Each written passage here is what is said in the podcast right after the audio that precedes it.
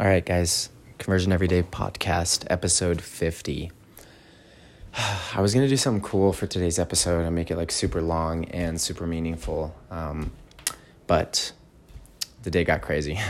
I worked for a little bit and I took the rest of the day off and I made a snowman with my siblings and cousins and some neighbors. And then we made a giant igloo in our backyard.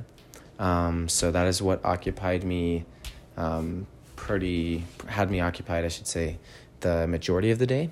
Um, and then I went to the jazz game and I've been there basically the entire rest of the night. So, not much to talk about today. Um, I'm to try and do another longer episode um, this week because I feel like really only one in one in seven episodes every week is ending up longer and more meaningful. Um, it's just simple thoughts most of the time. So I'm to work on making these episodes a little bit longer and a little bit more meaningful. Um, but something meaningful I experienced today, you know, me and my siblings try and make a giant snowman every year. We made it in the newspaper about three years ago for this like nine foot towering snowman that we made um, three years ago. And we always try and obviously try and like beat the record. And we haven't gotten a ton of snow since then. And I wasn't the best at spending time with family um, the year after we broke the record. And just like, you know, I took my family for granted for a little bit. Um, but the last, you know, probably year, um, my family have been my best friends again, and it's been the best thing ever. Um, and something I realized today, because we went out to build the snowman, and you know, I was like, the neighbor kids were over, and I was like, ah, mom, like, can you tell them to go home? Like, I just want to hang out with the siblings. And my mom was like, yeah, yeah, I can do that. And then she like came up to me. She was like, you know, this could be like a good missionary opportunity for you. You know, like, why not go out and like make a friend and like include them? And I was kind of like, you're right. And and I thought about it, and it wasn't that I didn't want them to participate. Like I didn't want them around. It was the fact that like this was like a sibling tradition, and I felt like they were intruding. Not in like a way that I didn't want them there, but like in a way that like I was like, this is usually just something that me and my brothers and my sister do. Like, why are they here? You know.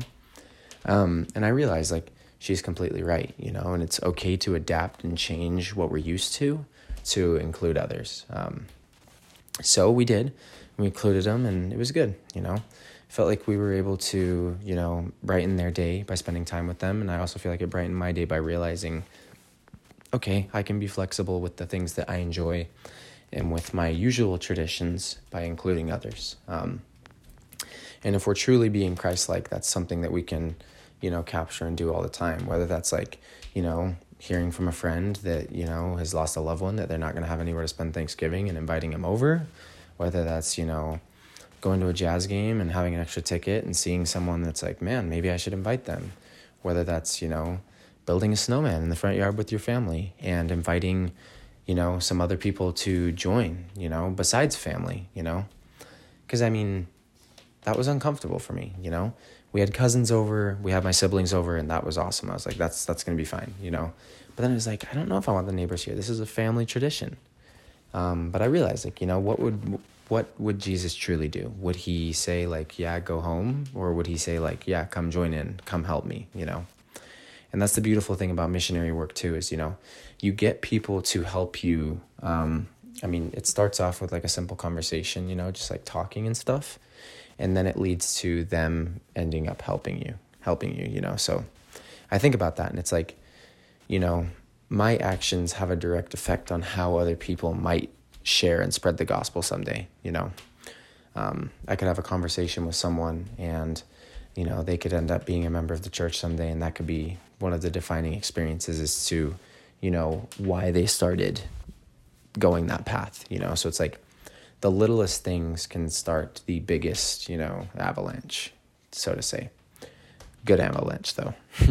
or bad avalanche. I mean, really, it goes both ways. But, you know, I just learned that today, you know, that we need to be more mindful and we need to be more Christ like and we need to include people as much as possible, even with the sacred things in our life, even the special things, you know, especially the special and sacred things, because it shows that we're even more willing to capture the love of Christ and to include others and to make them feel loved as Jesus would. So that's something that I realized and it was tough for me because I, I like doing my traditions and I don't like change and I like just keeping things how they usually are.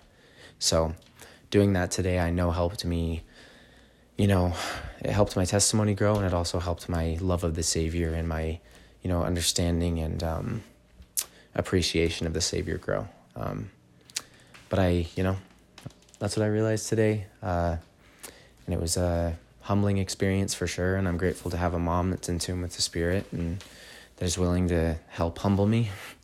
Um, you know, I'm grateful for the jazz. I'm grateful for my family and I'm grateful for this beautiful earth that, you know, has been made for us, you know, that we can live on. I'm grateful for a loving Heavenly Father. Like, there's just so many things to be grateful for. Um, but that's a little experience I had today. Um, maybe tomorrow we'll bring out episode 51 with a more in depth, longer episode with some more spiritual thoughts and just, you know, maybe maybe tomorrow will be longer. But for tonight, I'm gonna go to bed. I'm gonna say my prayers, read a little bit in the Book of Mormon, eat a Hi-Chew, and get some sleep.